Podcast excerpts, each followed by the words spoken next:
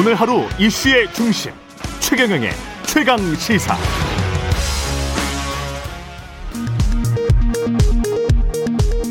라디오 정보센터 뉴스입니다.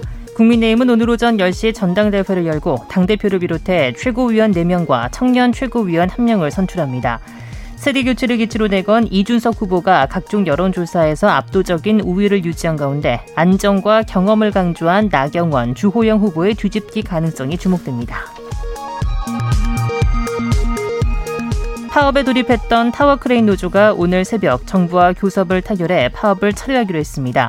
양측의 합의 사항에는 소형 타워크레인 장비 결함 조사에 노조 추천 전문가가 참여하는 방안 등이 포함됐다고 노조는 설명했습니다. 성폭행 피해 사실을 폭로해 미투 운동에 불을 붙인 김지은 씨가 안희정 전 충남지사 등을 상대로 낸 민사소송 재판이 오늘 시작됩니다. 김 씨는 지난해 7월 안전지사의 범행으로 외상 후 스트레스 장애를 겪었다며 안전지사와 충청남도에 총 3억 원을 청구하는 소송을 제기했습니다. 2020년 국민계정 잠정 통계를 분석한 결과 지난해 한국의 가처분 소득 대비 가계부채 비율이 사상 처음으로 200%를 넘어선 것으로 파악됐습니다. 코로나19 사태가 장기간 이어져 온 가운데 한계 상황에 몰린 취약계층의 가계 사정이 우려된다는 분석입니다. 영국 코널에서 현지 시간 11일 개막하는 G7 정상회의를 앞두고 보리스 존슨 영국 총리가 주요 7개국 정상들이 2023년까지 전 세계에 코로나 바이러스 백신 10억 회분을 기부하기로 뜻을 모았다고 발표했습니다. 지금까지 라디오 정보센터 뉴스 아나운서 장수현이었습니다.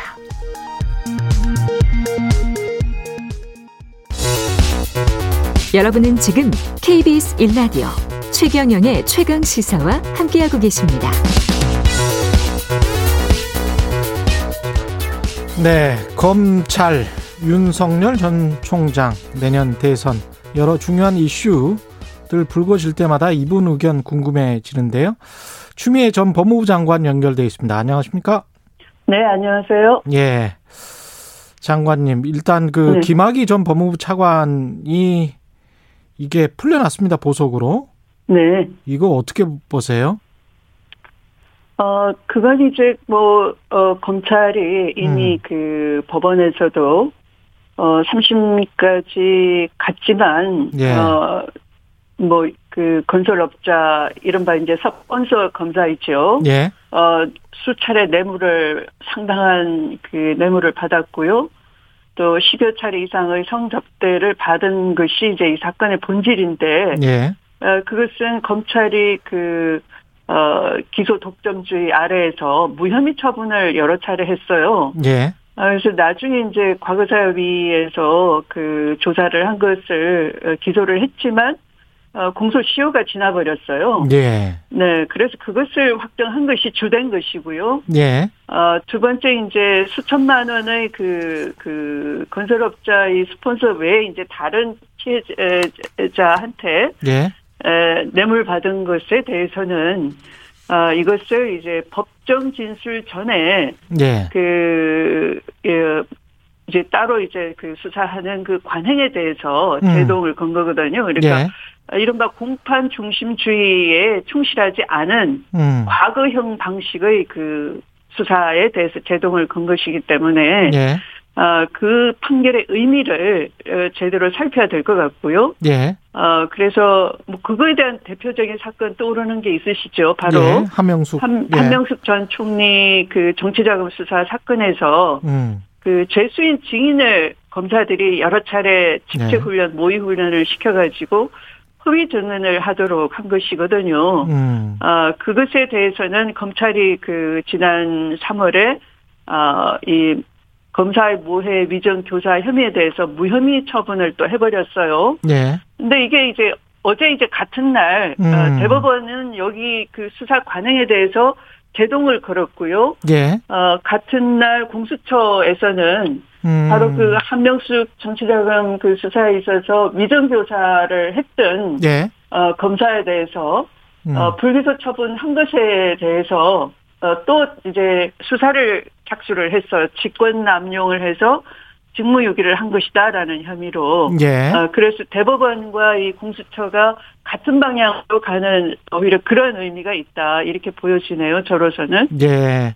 네 근데 이제 지금 관련돼서 이른바 이제 성접대 동영상 2012년부터 거의 10년 전인데 그렇죠 네 그거는 사라지고 네네 불법 출국 금지와 관련된 어떤 네. 절차적인 문제만 주로 네, 네. 남았어요. 보도되고 네, 네. 있고 어떻게 네, 네. 생각하십니까? 어, 그 지금 성접대 동영상을 예. 말씀을 하셨는데 뭐 이런 아침에 이거 얘기하기가 참 뭐 하지만 예. 어, 그 성접대 동영상은 검찰 스스로가 누군지 너무 잘 알아요. 국가수 뭐 어, 감정을 거치지 않아도 예. 어, 딱 봐도 누군지 그분들은 다 아세요. 음. 왜냐하면 거기에 그냥 동영상만 올라온 것이 아니고요. 예.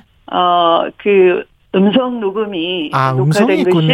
예. 네네 있는데 그 음색하며 음. 또그 노래가 예. 어, 그 해당 주인공의 김학의 전 차관이죠. 예. 어, 그분이 늘 술자리에 가면 부르는 18번 노래라는 거예요. 음. 네, 그래서 이건 딱 봐도 뭐 가르마 이전에 아, 음. 저분이 어, 김학의 씨가 맞다라고 예. 하더라고요. 보는 예. 분들은. 네. 예. 어, 그래서 그 당시에 이미 불기소하는 게 아니고요. 제대로 수사를 하고 기소를 했어야 되는 건데 예. 그 본질은 어, 그 기소 독점을 하는 검찰이 예. 직권 남용해서 다 감춰버리고 사건을 매장시킨 거죠. 음. 그래서 나중에 지금 지금 너무 해결 망측한 거죠. 뭐그 예. 지금 기억을 해보시면 예.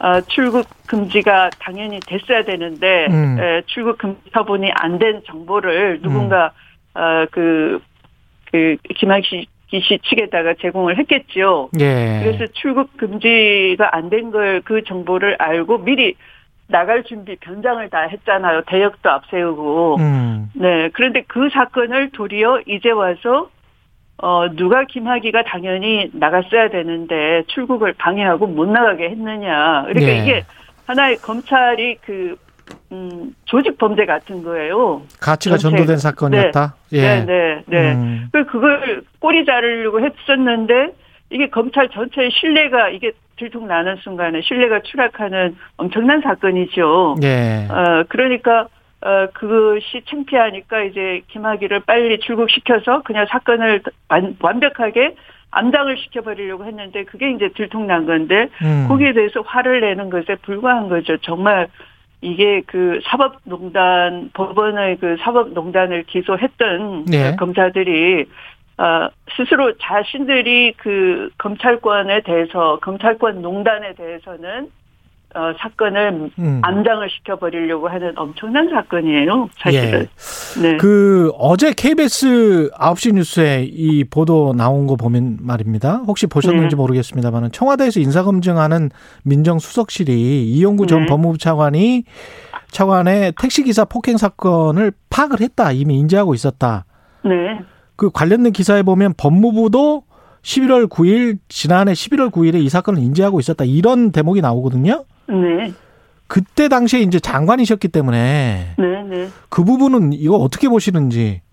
그, 예. 어, 인지를 하고 있었다라는 예. 것이 뭐 엄청난 범죄가 있는데 이걸 알고 있었다. 이런 전제를 깔고 말씀하시는 것 같은데요. 이, 아, 아, 어, 예. 그런 건 아니고요. 이분, 이분 자체가 음. 제가 잘 아는 분이에요. 왜냐하면 제가, 예. 어, 이 검, 법무부 내에 개혁적인 분이 몇 분 되지 않거든요. 검사님들이.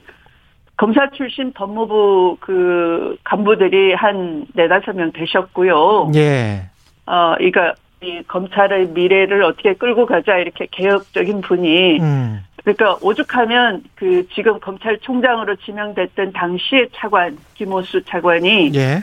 어, 그 개혁적인 검사 법무부 안에 있는 다섯 명을 개혁에 저항하는 그 윤석열 사단에서 을사오적에 빗대 가지고 음. 어그 어, 어, 무슨 이 검찰 오적이라고 검, 어 라고 이름을 붙였다고 해요. 예. 비아냥되면서 예. 어 그런데 그 당시 지금의 그 이용구 차관님은 그 당시에 법무실장 비검사 출신의 법무부 간부인데 예. 에, 법무실장은 여러 가지 그 개혁 법안들을 만드는 곳이에요. 법무부 안에서. 예. 네, 그러니까 이분은 법무실장을 오랫동안 하면서 이, 이 문재인 정부 초기부터 법무실장을 하시면서 어, 그 개혁적인 그 간부 검사 출신들과 함께 여러 가지 개혁 입법에 기여하신 분이에요. 음. 그러니까 이제 이분에 대한 그 증오는 아까 그런 의사오직에 빗댄 검사 출신은 자기 식구들이니까 또 그렇다 네. 치고 음. 이분을 뭐 오적에 포함시키진 않았지만 비검사 출신으로서 각종 개혁 입법을 추진하는 쪽이니까 예. 이 반개혁 세력으로서는 어 을사 오적에 비견되는 미운 음. 존재인 거죠. 예. 네, 그래서 이분은 그 법무부의 문민화를 상징하는 그, 어, 최초의 법무부 차관이 되신 거고요. 대내외적인 신망이 아주 높은 분인데, 아, 법률 이론도 굉장히 해박하시고 합리적인 분이에요. 그러니까 음. 대표적으로 그, 어, 검찰이 뭐 인권 침해한다든지 해서 그 소송의 상대방이 될 수 있는 거잖아요. 근데 이걸 소송 수행을, 어, 검찰이 불법을 하고 또 검찰이 소송 수행도 하고 소송 지휘도 하고 해왔어요. 예. 네, 이런 것을 이제 법무부로 가지고 온 음. 대표적으로 이분이 해, 해낸 거죠. 그래서 제가 있을 이제 때 그걸 좀 완전히- 타겟화되고 있다 네. 이런 말씀이시네요. 그러니까 예 이용우 전 차관이 네, 그러- 그러니까 이게 네. 막 뒤집어 쓰고 있는 거죠. 그러니까 뒤집어 쓰고 그런 있다. 예. 네네 막 과장시키고 하는 거고. 그러니까 뭐 좀 그- 여쭤볼 그 말이 많아서 예 여기까지 하고요. 네, 그 네, 박범계 장관이 지금 법무부 직제 개편안 하고 있는데 네, 이것과 관련해서 김경진 전 의원이 우- 어, 우리 프로에 출연해서 이런 이야기 하더라고요. 6대 범죄 수사에 있어서 장관 네. 승인 받도록 한 이 부분은 네, 네. 이 부분은 장관이 끝나고 나서 만약에 정부가 바뀌면 네. 그러면 박범계 장관이 기소될 수 있다 이런 이야 이런 주장을 했거든요. 어떻게 보세요?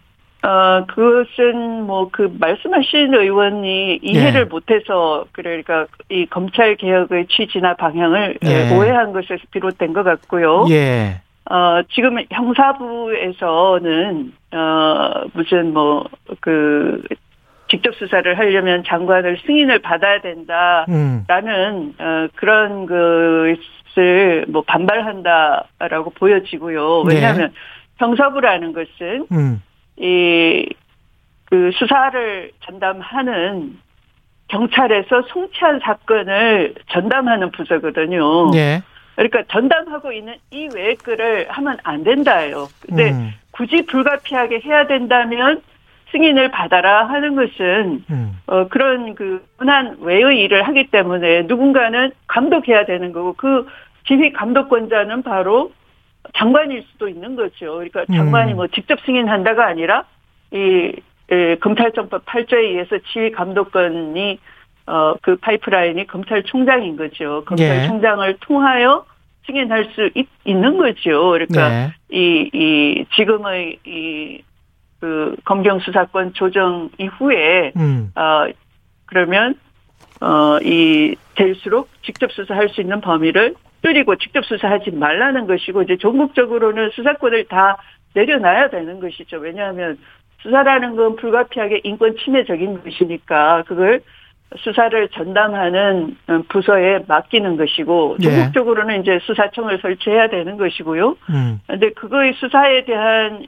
어, 적법성 통제를 이제 법률 전문가인 검사가 하자는 것이고요. 이게 다 음.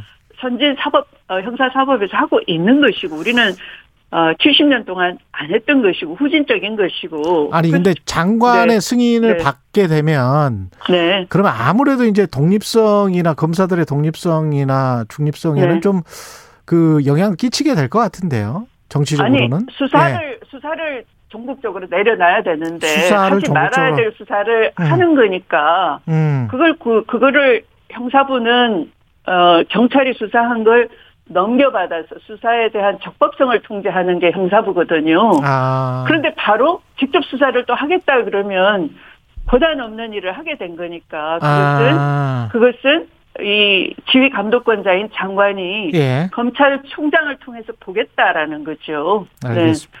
네, 네. 윤석열 전 총장 관련해서 뭐 계속 여러 가지 소식이 들려오고 있습니다. 네, 예. 네. 공수처도 뭐 수사에 착수했다 직권남용 혐의. 근데 이제 국민의힘 당대표 후보인 나경원 전 의원은 문재인 정권이 윤석열 죽이기에 돌입했다. 이렇게 신독재 플랜이 다시 시작된 것이다. 네, 이렇게 네. 비판을 했는데요. 어떻게 네. 보십니까? 예.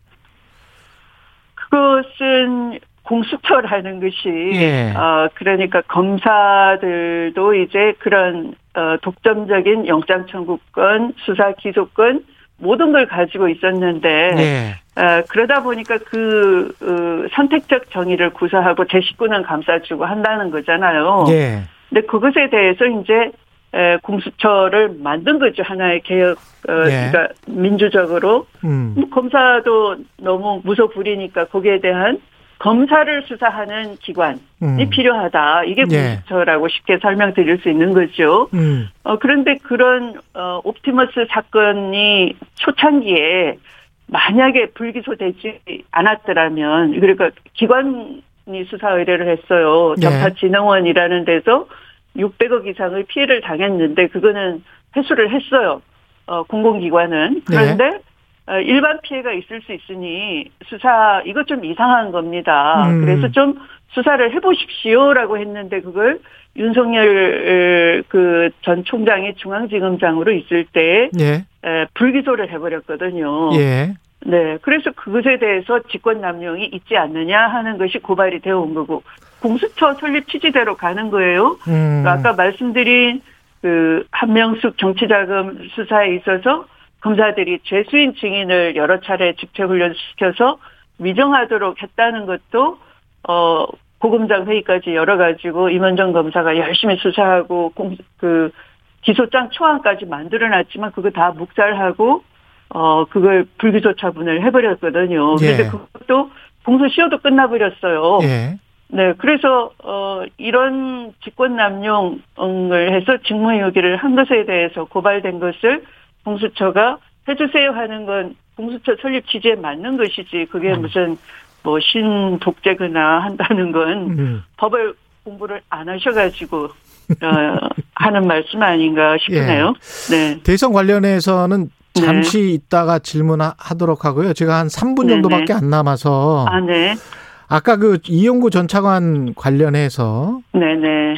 그 추미애 장관님 정책보좌관과 여러 차례 통화를 했다고 하고 폭행 이후에 네. 네. 이 그러니까 사건을 인지를 하고 이것을 어 청와대나 법무부가 어떻게 생각을 한 건지 이 사건에 네. 관해서 그냥 네. 뭐 상관이 없을 것 같다.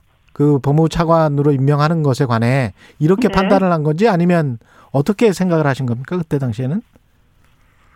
어, 법무부 차관 임명은 이분이 예. 아까 말씀드린, 뭐 음. 뭐 아까 말씀드리다가 이제 시간상 예. 얘기가 끝나, 그 중단. 예. 짧, 짧게. 그런데. 예, 예, 예. 네, 네.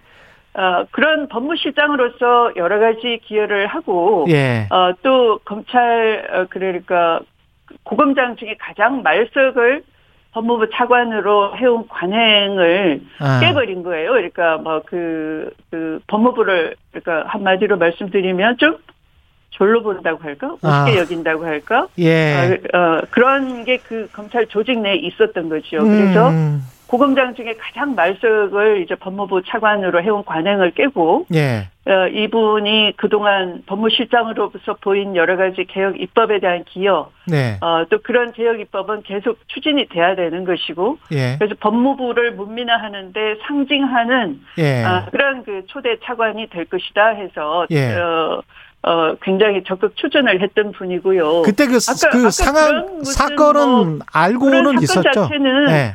그런 사건 자체는, 어, 음. 어, 저는 자세히 알 수는 없는 거고요. 아, 예. 네, 그리고 그냥 음. 뭐, 그, 그 당시에 제 기억으로는, 음. 어, 뭐, 어, 누군가는, 어, 그, 얼핏 지나가면서 얘기를 한 것 같은데 뭐 그게 그럴 그럴 만한 분도 아니었고요. 상당히 시사적인 아. 분이었고 네. 뭐 어디 가서 뭐 누구를 때리거나 할 분도 아니었고 그냥 좀 어, 뭐, 그게 그 당시는, 음. 어, 무혐의 됐다라고, 그렇게, 음. 어, 지나가듯이, 뭐, 어, 얘기를 들었다. 한 거여서, 뭐, 개념치 네. 않은, 뭐, 그런 상황이죠. 그게 무슨, 제, 저한테 뭐, 정식 보고가 됐다거나, 예. 엄청 큰 사건이 있는데, 이게 뭐, 음, 매장이 음, 음. 됐다거나, 이런 게 아니고요. 예, 예. 네. 만약에 그런 게 있다면, 예. 제가 그걸 뭐, 친소를 떠나서, 그걸 묵과할 성격도 아니고요. 오히려 예. 저 스스로, 엄정하게 더 보라 했겠죠. 예. 네. 시간이 조금 네. 그래 조금 늘렸습니다. 한 1, 2분 더 아, 네, 말씀을 네. 왜냐하면 대선 관련해서 지금 윤석열 전 총장과 네. 비교되기 때문에 네, 네. 그 대권 도전은 하실 겁니까? 아, 그걸 이른 아침에 뭐 단답으로 말씀드리긴 그렇고요. 예. 어, 지금 뭐 여러 가지 예. 고민을 하고 있어요. 네, 고민을 조만간. 예. 네, 네, 조만간 뭐 저도 어떤 결심이 서면 말씀드릴 따로 말씀드릴 수 있지 않을까 싶습니다. 마지막으로 윤 전 총장 행보에 관해서는 어떻게 생각하세요? 어, 뭐그 정치 군인을 어 40년 전에 예. 에, 그 정치 군인은 있을 우리가 이미 이제 경험한 것이고요. 예. 네. 그, 그, 시, 그 민주주의에 대해서 민주주의를 어떻게 파괴하는지를, 네. 에, 그리고 이제 에, 그런 하나회라는 정치 그 군인을 척결해냈죠 김영삼 정부에서. 예, 그렇습니다. 네, 그런 그런데 이 정치 검사는 더 무서운 거죠. 왜냐하면 음. 어, 한 예. 손에 칼, 한 손에 법전을 들고서 있는 거니까 예. 어, 더 엄청난 거죠. 그래서 민주주의 위기를 그 초래하는데 이것은 민주주의 수준과 상관없이 뭐 그 하루아침에 민주주의를 우리도 모르는 새 파괴할 수가 있어요. 예. 한번 생각해 보십시오. 이 검찰을 마음대로 주무를 수 있는 사람이 바로 대통령이 됐을 때. 예. 어, 그 사람들이 느낄 수 있는 공포감을 한번 생각해 보십시오. 그래서 음. 어, 정치 검사가 바로 대권을 직행한다 하는 건, 어, 우리 민주주의를 그냥 악마한테 던져주는 거나 똑같습니다. 아, 알겠습니다. 그래서 그건 절대 있을 수가 없다 하는 경각 가져야 되는 것 같아요. 예, 여기까지 하겠습니다. 네. 말씀 네, 네. 감사합니다. 추미애 네, 전 네. 법무부 장관이었습니다. 고맙습니다.